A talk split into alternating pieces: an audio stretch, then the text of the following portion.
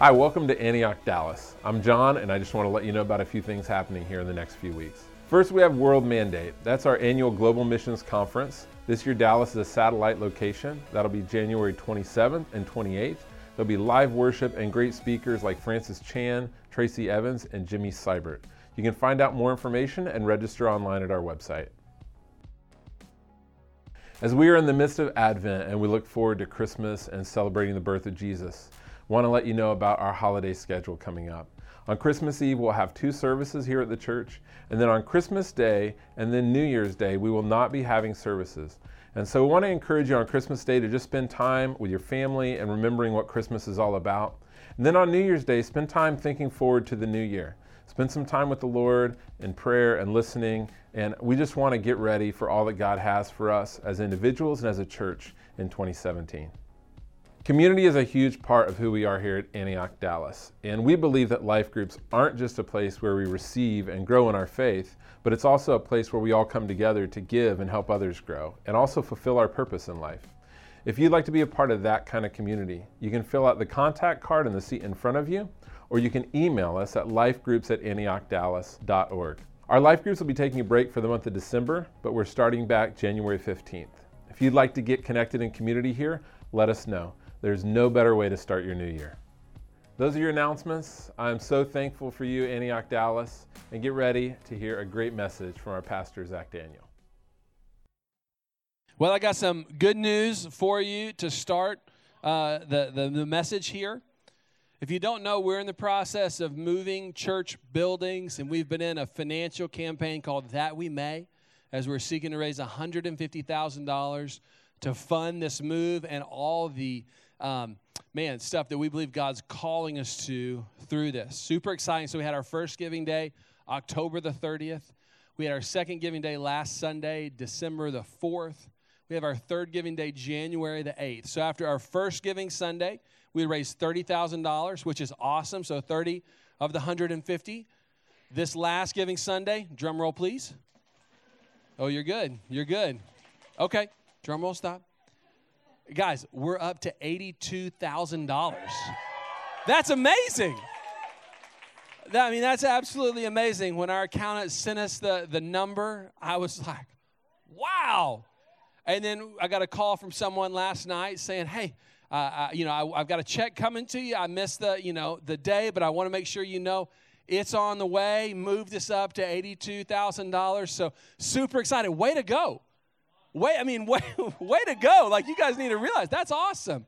And I want you to know it's the story behind the, the numbers that I think is like what's so worth celebrating. It's not like one person wrote a check for $80,000 and the rest of us put in like $2. No, it's been like throughout our community, God's moving on people's hearts, and you guys are responding and giving generously. And I'm just, I'm blown away. I'm so excited. So we should celebrate today all that God is doing through that, right? We've got, you know, we're shooting for 150, so we've come a long way. We've got a good ways to go, but I'm super excited. I just want us to be praying into uh, leading up to our last giving day, January the 8th. Just God, we're looking to you to provide through us and through others for this deal that you're doing. But man, that what a way to celebrate. So awesome. So way to go.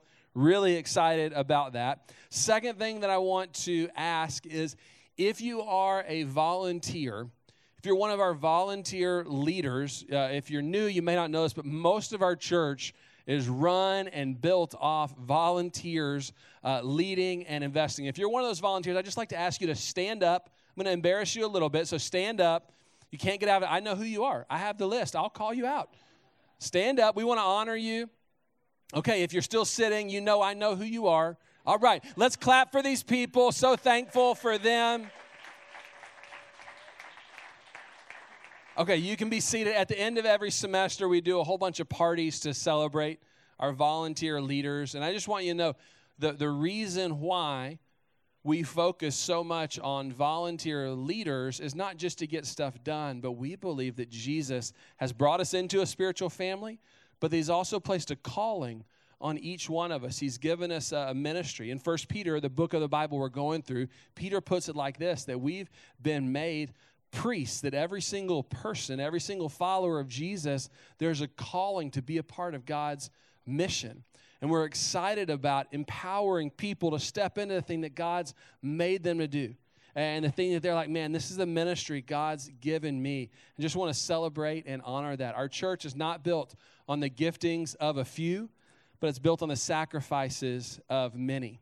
We have about 450 people, maybe 500 who would call Antioch Dallas their church home.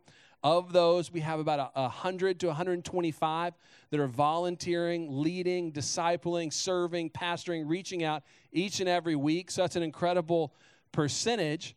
It's amazing. I just want to honor you, volunteers. And if you're here and you're like, man, I'm thinking about the new year, I want to do something with my faith.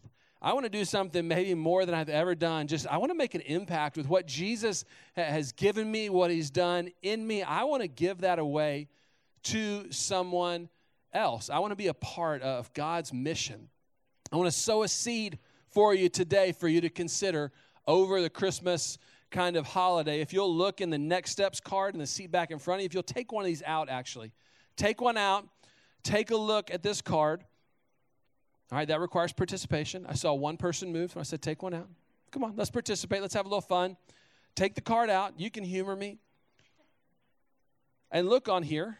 Maybe we've got three people with it now. Well, that'd be okay. I know you guys are with me. If you'll notice on there, there's a little option here for serving in the church or serving within our city. If you're thinking kind of this Christmas break, that you're like, man, I want to do something with my faith, God's calling me to, to take action, I would encourage you to fill out that Connect card and to put on there, hey, I'd like to get some more information about what would it be like to uh, invest in the kids of our church and of our community? What would it be like to serve the homeless? What would it be like to be on the Welcome Home team or the worship team or any of those to get some more information? Because we want to help you step into the calling of God on your life and your calling as a part of this community. Two that I want to feature to you are our kids' ministry it's one of the most valuable things that we do. We don't do childcare uh, where we just kind of put the kids back there and, and hope they make it. We believe that kids have a calling on their lives. That they don't have the junior Holy Spirit, they have the Holy Spirit. And that God has a plan and a purpose for them. So when we're doing kids' ministry, we are discipling and training future world changers. And we value that. And so if you're like, man, I, I, I want to do something, I want to encourage you to jump in with the kids ministry. I was so fired up uh, two weeks ago here in testimonies of what's going on. I, I was like, man, I'm going to leave up here. I'm going to go back there because that's, man, I want to be in on the action. So I want to encourage you that one. Number two, welcome home team. Uh, we value when people come to this church that they experience the love of Christ. And so often that happens through tangibly being welcomed by people. And if you're like, man, that has changed my life, I want to be a part of welcoming others. I want to encourage you to sign up for that team. So, two kind of seeds to sow your way as we head into the Christmas break. And with that, will you turn in your Bible to 1 Peter chapter 2? We're going to pick up there in our series on strong grace. We're going to read verse 6, verse 7, and verse 8 together. Or I'll read it and you can read along, but not out loud. That would be a little clunky. Okay, so here we go. 1 Peter chapter 2, verse 6. For it stands in Scripture Behold, I am laying in Zion a stone, a cornerstone, chosen and precious, and whoever believes in him will not be put to shame. Now, just to refresh your memory, this is a letter from the Apostle Peter, one of the original disciples, writing to this group of Christians, and he's talking to them about the grace of God that they've received in Jesus. And we sit 2,000 years later, letting the Holy Spirit speak to us out of these very words, teaching us what we've received in Jesus. Peter has said that in Jesus, that these Christians, that you and I, that we've received a new name, a new identity that we've received a new calling beyond futility into God's purposes, that we've received a new power source, that you don't have to do life on your own, but you can be empowered by the Holy Spirit. You can be empowered by the grace of God.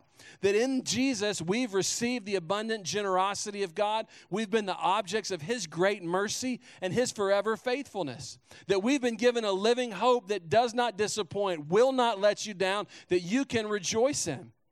That's what we've been given. And now we're seeing he's turning the corner a little bit and he's talking about Jesus, this one through whom this grace comes. And he describes him using an Old Testament prophecy from the Old Testament talking about Jesus. And he's saying that in Jesus, that we have a cornerstone, a chosen and precious cornerstone. A cornerstone was kind of the anchor piece of building a building, the stone from which every other stone was set in place off of. That Jesus is a chosen and precious cornerstone, that whoever believes in him will not be put to shame. That when we receive Jesus, when we believe in him, when we put our trust in him, that we won't be put to shame. Actually, the opposite, turn to verse 7. So the honor is for you who believe. So when you receive Jesus, you experience honor, not shame. Then he goes on to say, but for those who do not believe, the stone that the builders rejected has become the cornerstone and a stone of stumbling and a rock of offense. So it's saying for those who accept Jesus, those who receive Jesus, there's honor. At the same time, there are going to be those who reject Jesus, who deny him. He describes them like this He says that Jesus is a stone of stumbling.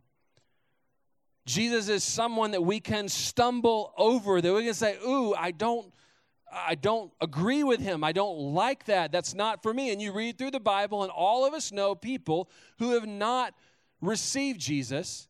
He's become a stumbling stone for them, he's become a rock of offense. In fact, people get offended with Jesus. I mean, you read the gospel, you see in the end they're hanging him to a cross. You look through history, you look through your own life. You and I have all met people who are offended with Jesus. And then he closes he says, They stumble because they disobey the word as they were destined to do. Wow. This is like a, a lot of, of um, weighty concepts in a short passage of Scripture, talking about Jesus and specifically talking about the exclusivity of Christ. That there is a choosing or a receiving of Jesus that leads to honor or there's a denying or rejecting of Jesus that leads to dishonor. That's a challenging word uh, in, in, in the society that Peter was writing into. That was a challenging word. They lived in a very pluralistic society where people were worshiping all kinds of gods. So this teaching would have really challenged these early Christians. And I know that for us here in this room, in our generation, it's equally is challenging. But I want to help us walk through this, and I want, I want to do that by, by giving a, a little story. Uh, we have Christmas coming up. We're all aware of that. When you are a child, you begin to develop a strategy for Christmas, or at least I did, and I bet you did as well. You begin to see presents kind of gathering under the tree. Aunts and uncles, cousins, grandparents come, or you go to their house and you begin to see other presents and you start to look for which ones have your name tag on it. And then of those that have your name tag on it, which one you kind of begin to rank them before opening them. You begin to rank them in your mind. And you begin to look for what what's the thing on there that you might have asked for for Christmas? And then what's the thing that maybe you're like crazy uncle, you know, brought to you from that garage sale that's always like you get it and you're like, um, thank you. You know, it's the one that your mom is like, pushing you in the ribs to make sure you say thank you on the on the gift that you don't know what to do with. Now, only a few you laughed. I, I know that this happens, right? And so you begin to develop a strategy going into Christmas, much like if you play fantasy football, a draft, where you're thinking, how can I open these presents in a certain order to achieve a desired outcome? And either you go for the things that you know are going to be the good presents, maybe the one from your, your rich aunt or your rich uncle, right? You're going for those first. And then you kind of work down the ladder to the ones that you're like, oh, this is probably not going to be uh, something that I actually uh, really care about. Maybe it's, you know, or you work up. You start with the ones that you know are going to be a little bit off, a little bit out there. You don't have much faith for, much hope for, and then you wait till the back end to open the ones that you know that's where the good stuff is, right? You begin to develop this strategy. for Christmas, or at least I did. And if you think that's weird, I, it's what I did. And as an adult, you know what? Sometimes I might still do that. True confessions here this morning. Now, as we read through First Peter, we can operate much like that. I mean, we've read some amazing passages of Scripture that you look at and you're like, wow, the generosity of God, the mercy of God, the faithfulness of God, living hope. Whew, those are great presents. I want to open those up and get those things out first. And this is awesome. These are great gifts of grace. You come to this passage of Scripture, and it becomes a little bit like, ooh, I don't really know what to do with that. Kind of like that present from the from the person. She's like, mm, don't know what this is gonna be like, and so we can be tempted to ignore this, to skip over this, to wish, oh, I wish this wasn't in the Bible. Like, could we just stick with like not the stuff where like you believe and there's honor, you don't believe and there's dishonor and shame. Like, let's let's stay away from from that kind of stuff, right? I mean, if we're honest, that's what we do. What I hope to do today, though, is to show you why this, the exclusivity of Christ, is a really good gift. That it's a present you want to open you want to enjoy that will literally transform the world for the better if we receive it and let it shape us. This is a gift to get really excited about. And I realize at first, second, or third glance, you might be like, ooh, I don't know about that. But give me a few minutes to walk you through this, and I bet by the end you're going to see, or at least be challenged with some new food for thought on why this might be really good news. So here's what I want to do to help us walk through.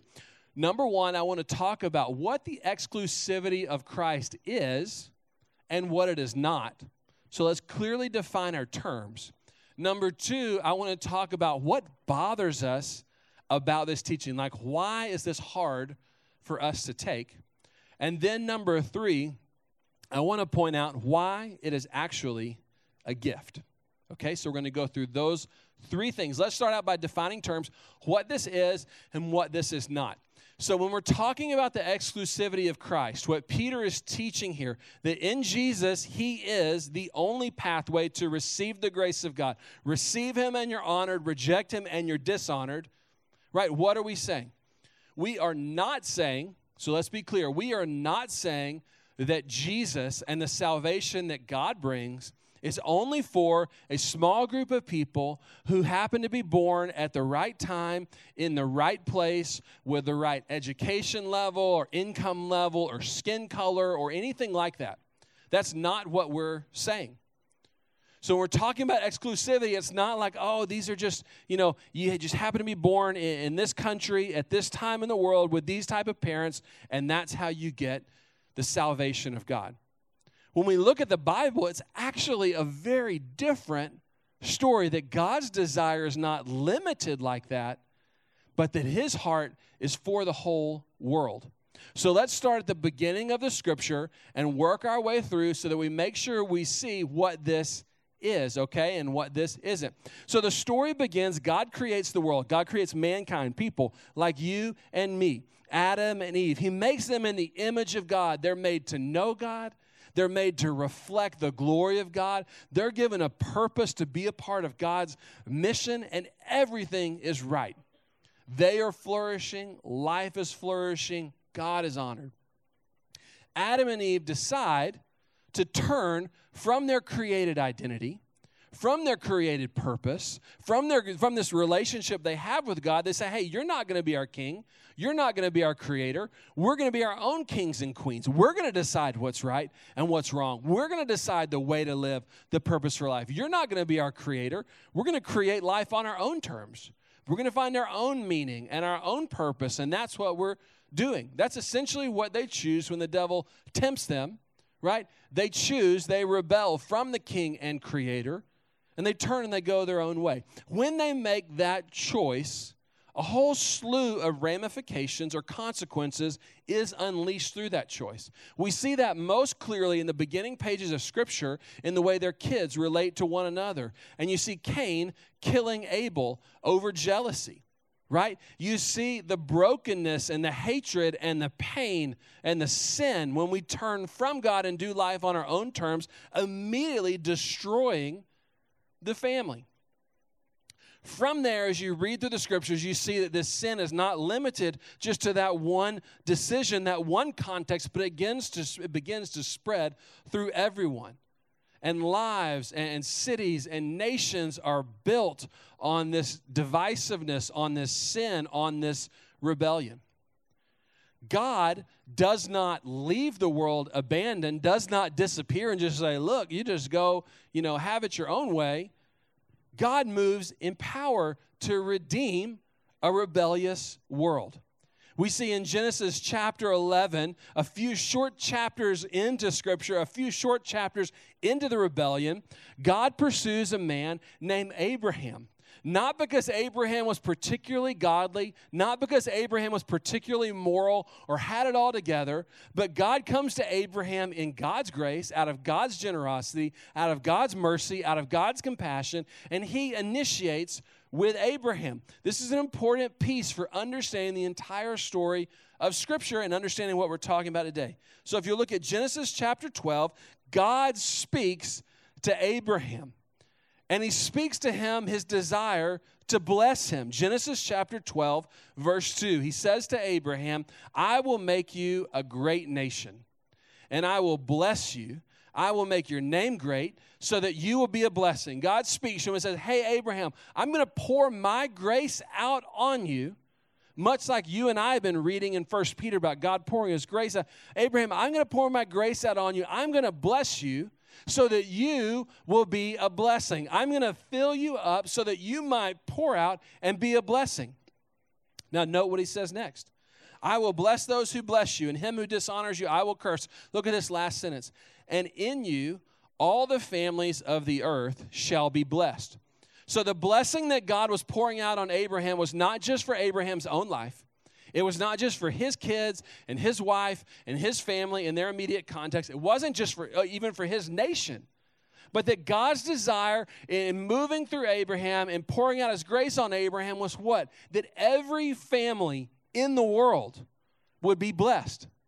So God's pouring out his grace, his redemption, with a view to every family experiencing the blessing and the salvation and the grace of God. That's the call on Abraham's life. As you read through the scripture, as you read through the Old Testament, you see that this is God's purpose. Now, people, these people that God has called, so often turn away, like Adam and Eve did, from that calling, from that purpose. They say, Well, I'm actually more interested in my own life. I'm actually more interested in my own happiness. I'm actually more interested in my own way right? And yet God is not thwarted or stopped. He continues to reach out to his people. He continues to pour out his grace with a view toward redemption, redeeming, and that redemption not being limited to a particular family or group of people or ethnicity, but his heart is for all. In fact, God begins to speak to the prophet Isaiah. So, fast forward about midway through your Bible, if you're flipping through the pages, God begins to speak to a prophet named Isaiah about one who was to come. We know now that's Jesus, the sent one, the Messiah, the one we're about to celebrate at Christmas. And God speaks about Jesus' mission. Look in Isaiah 49 6. God says this, speaking about Jesus It is too light a thing that you, Jesus, should be my servant to raise up the tribes of Jacob and to bring back the preserved of Israel. So, Jesus, I'm going to send you, but it's not just for the, the, the family of Abraham. It's not just for them. That's too light a thing. I've actually got a bigger mission for you. I'm sending you for them, but I'm also sending you, I will make you a light to the nations, that my salvation may reach to the end of the earth. Catch that phrase again my salvation reach to the end of the earth. So again, we see God's heart is huge and motivated for every family every background, every tribe, every tongue, every people, every nation on the earth.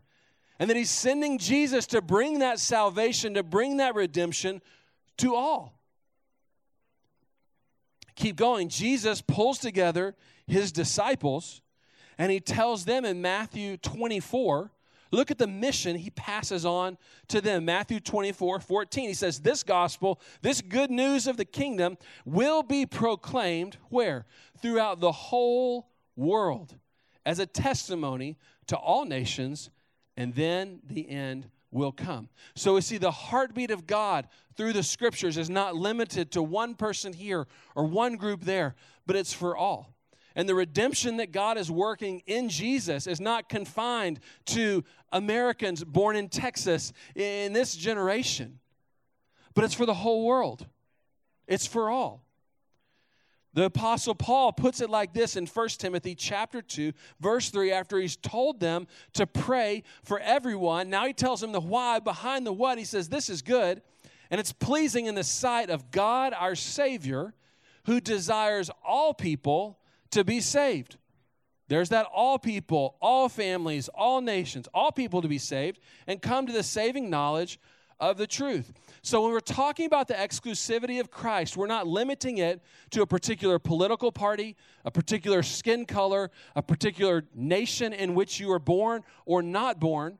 But we see that God's desire from the beginning to the end is for the families of the world to experience the salvation, the renewal, the redemption that He's pursuing. Okay? So that's what exclusivity of Christ is not. Now let's be clear about what it is. And I want to read to you a quote from seminary professor Jason Allen. Make sure I get his name right. Jason K. Allen. He defines it like this Historic Christianity, through its creedal formations, through its creedal formulations, meaning the scriptures, the Apostles' Creed, the Nicene Creed, historic Christianity, has affirmed the exclusivity of the gospel. In fact, this was Jesus' self assessment when he unequivocally asserted, I am the way, the truth, and the life. No man comes to the Father but through me.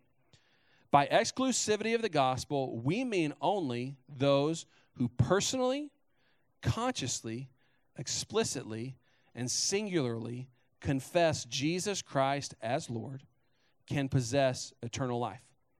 So let's consider these qualifiers more closely. Personally, salvation comes to us individually when one follows Christ. No one gains eternal life because of someone else's faith or by his or her affiliation with a family, a church, an ethnic or national group. Each sinner must come to repent of his or her sins and believe the gospel personally. What does that mean? That means that it's not your parents' faith that saves you. Oh, I was born into the right family. It doesn't mean that you belong to a certain church or that you go to that church or that you were born at a certain time period or whatnot. It says that it has to be personally. Each person, each sinner, must come to repent of his or her sins and believe the gospel personally. Consciously, to inherit the kingdom, one must do more than reflect the ethic of Christ. One must consciously embrace him, knowingly and intentionally following Jesus. What that means is that it's not, well, that person doesn't believe in Jesus, but man, they sure act this. They, they do this and this and this, so I'm sure they're going to be all right in the end. No, that's not the gospel. That's not what it's saying. It's saying that each person must come to Christ, right? Each person must receive Him consciously, knowingly, explicitly. One's faith must be placed in God's Son, Jesus Christ, not just generically in God. So saving faith is not just, well, I believe in God, you know, and I believe the, you know, uh, the man upstairs is out there and I try and do good. No, that's not what it's saying. It's saying explicitly. Just like Peter declared in Acts 4:12, there is salvation in no one else. For there is no other name under heaven that has been given among men by which we must be saved. And singularly, faith in Jesus Christ alone saves. Saving faith must be placed in Him alone. We do not add Jesus to our portfolio of faith objects. That's funny right there. We do not add Jesus to our portfolio of faith objects. Christianity is not a both and proposition, it is an either or. Okay? So we've got this is what the exclusivity of Christ is. Now, I realize that this is a difficult teaching for us. I realize that this is like, ooh, Again, I'm not sure why we wanted to open this gift. So I want to identify what's the reason for that? Like, why does this, why, why are we not standing up on our feet and cheering right now? And we're all a little bit like, hmm, is this really what we want to do around Christmas? Okay, here's why. Here's why it bothers us. I bet you're in one of these three camps, maybe all three. Zach, isn't it arrogant to have an exclusive view like this? Like that out of the billions of people in the world, uh, that, that you have the inside scoop on truth? That you have an exclusive claim on, well, this is the way it really is? Isn't that really like arrogant? And then number two, isn't that really divisive? Like, isn't it like when people get into, like, just this is the way that it is? Like, doesn't that divide us? And isn't there enough division in the world around us? Like, maybe we should focus on something that, like, brings us together. And number three, isn't this really uncomfortable? Like, if you believe this, isn't that going to put you in a lot of uncomfortable conversations and situations? Because if this is true, then I would almost feel like I, I, I like had to get out of my comfort zone and talk to people about Jesus because if this was true, they would really need to know. It would really matter. Right? It's those three things that I bet most of us we can find ourselves somewhere in one of those deals. So let's start with the first one. Man, isn't it arrogant to have exclusive views? You know, I think there's a lot of, of merit, at least on the surface, to this. Like we we're just like, who are we to like, I don't know, tell everyone else they're wrong? But let me let me point out maybe the most uh, inclusive view that we could articulate, and it's one that I even heard this week as I was talking with someone uh, about Jesus, and it's the idea of, hey, you know, don't all kind of the, the roads lead up the same mountain? You know, that that religion over there and this person's belief over there and that person doesn't all kind of get us to the same place. Maybe an illustration would help it make sense if you can see put up the picture behind me. This is a common story. There's six blind men who go out from their city one day and they're together and they stumble into something they don't know what it is. You can tell by the drawing it's an elephant, but remember, they're blind and they go out and they, they stumble into something and they begin to, to touch it and they're trying to figure out what it is. And you know, you see one touches the tail and another one the leg and another one the ear and the tusk and the trunk. And so each one would have a different experience, a different description. They come back to their, their village, they're talking to one another. Guess what I found out there? I found this thing, and one of them begins to describe the tail, this, you know, uh, the, the, just long and had, you know, swung around. And another one is describing the, the leg of the elephant. It's not, it's not swinging around like this thing was really sturdy and wide and, and strong. And another one describing the tusk, and it was like, there was like pointing like it could almost hurt you. And another was like, no, I, it wasn't like that. It was like, and he's describing the trunk, and he's like, it wasn't, it wasn't like that at all. And they begin to argue about what they experienced. And they begin to get frustrated with one another. No, I know what I saw. Right? And then someone comes along, the story goes, who can see and tells to the blind man, he's like, hey, actually, all of your experiences w- were valid. You all did find that. But it, it was an elephant that you found right? And each of you experienced like a different piece or a different part of the same larger being. And so the way the story goes is now the person who can see comes along and shares that information. These blind men now, oh, so really we're not divided. We're together. We had a similar experience. And so instead of fighting, they, they come to a place of agreement. Right? It's a common illustration to point out, like, maybe isn't that the way we should do things or, or think about God and religion and the things that are that are right? And again, at first glance, it does have some, some merit, but I want to point out something to you. You realize the key to the story is that someone needed to come along who could see to explain it.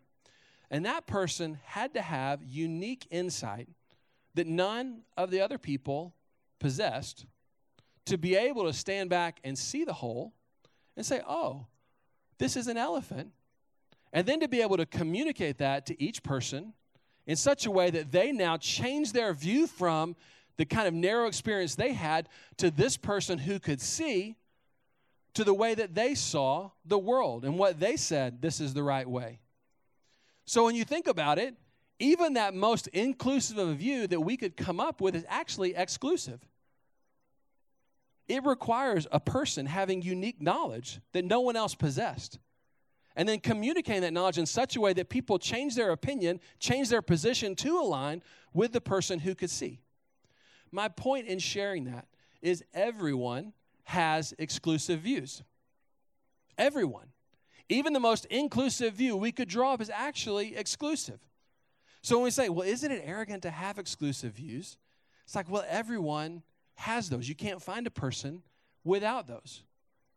So then number two leads us to the, the problem. Well, you know, okay, everyone has those exclusive views, but aren't views like that divisive? And I would, again, I would acknowledge that so many times our views of what's right and what's wrong are divisive. Let's use an example we've been walking through as a country. If you are a political conservative, your viewpoint is man, if all those liberals could just see things the way that I see them, then the world would be a better place. And so we get on Facebook and we get so fired up about those, you know, inflammatory stories that you're liking and sharing. And if you're like, just if my liberal friends could see this and understand, then we'd be right. And if you're politically liberal in here, you're like, man, if my conservative, if they would just open their eyes and they would see like I see, if they could come to arrive at my knowledge, then the world would be a better place.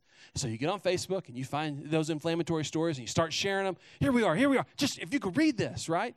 And then the moderates like, man, if everybody could just be like me and just have moderate views. So you find the moderate news sites and, and you're sharing no, you know, it's just the way we are. And we get divided into our little camps and, and we define ourselves by who we're against. And if everyone could just come our way, right?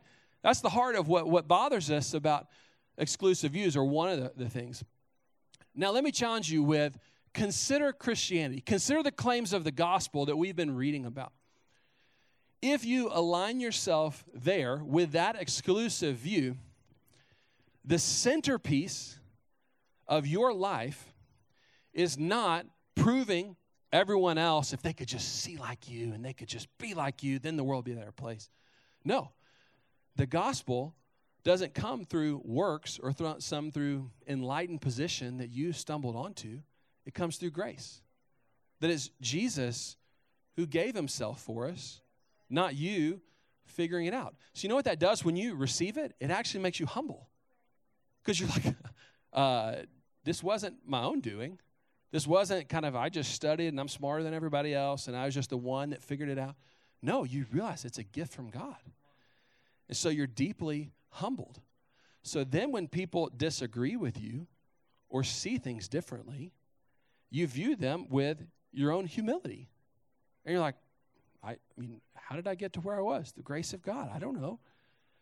And the centerpiece of your action with people who disagree with you, who argue with you, who, who stand against you, who don't believe what you believe or live the way that you think should live, is actually the crucified king who gave himself to bless and serve those who hated him those who rejected him, those who were against him.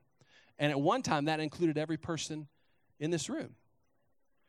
So our centerpiece doesn't become, man, if I could just get everybody over to my side. And when I go to Christmas uh, holiday and there's this family member that looks on this website and argues about this, I'm just going to get so worked up. You realize the centerpiece is not that view, but it's Jesus who worked to bless and serve those who were against him.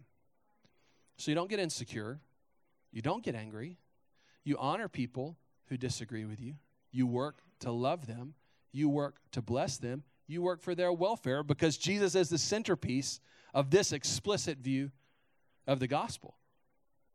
Now, think about what would happen if, as a community, if you and I subscribe to that, if we embrace the deep humility that the gospel brings, that this exclusive view of the gospel brings. Think about if we embraced the crucified king at the center, the focal point of our faith, how would we live in our city, in our families, in the world? Now, now you might start to see, oh, I see why this might be a gift to be unwrapped. But the third objection I actually find is, is one of the strongest. Well, Zach, wouldn't that make me really uncomfortable? Because that means I would need to, like, I don't know, get out of comfortable situations and talk to someone or share Jesus with someone or bless someone who persecutes me or be kind to someone who rejects me. That I need to just, and I'm like, yeah, uh, there's no way around that. But even that's good news because you are made for more than your own comfort. You are made in the image of God.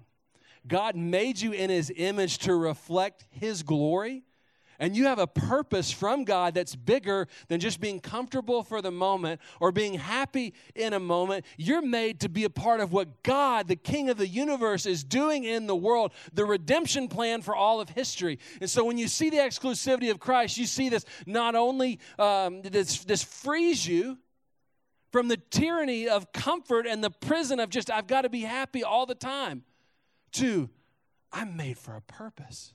God's called me to demonstrate His love radically, to step out of my comfort zone and to be a part of what He's doing in the world. That's what you're made for.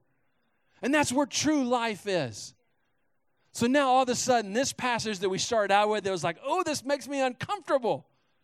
It's going to make you uncomfortable, but you start to see, man, this is a gift to be unwrapped and to be savored and to be rejoiced in and to be centered around and not just to leave it after Christmas, but to build my life around this and let it shape me as an individual and shape my family and shape my community. And what would God do through a people that embrace this? I, will tell you what He'd do. He'd transform the world. So I want to invite you to stand. And if I get the band to come on up, as we sing this last song, we're going to sing about Christ being the cornerstone. We're going to sing this scripture. And I want to encourage you to let the goodness of this word, the goodness of this gift, touch your heart and touch your lips. And let's rejoice in all that Jesus is together. Jesus, thank you that the exclusivity of Christ is a good and precious gift. God, thank you that through receiving it, we embrace deep humility.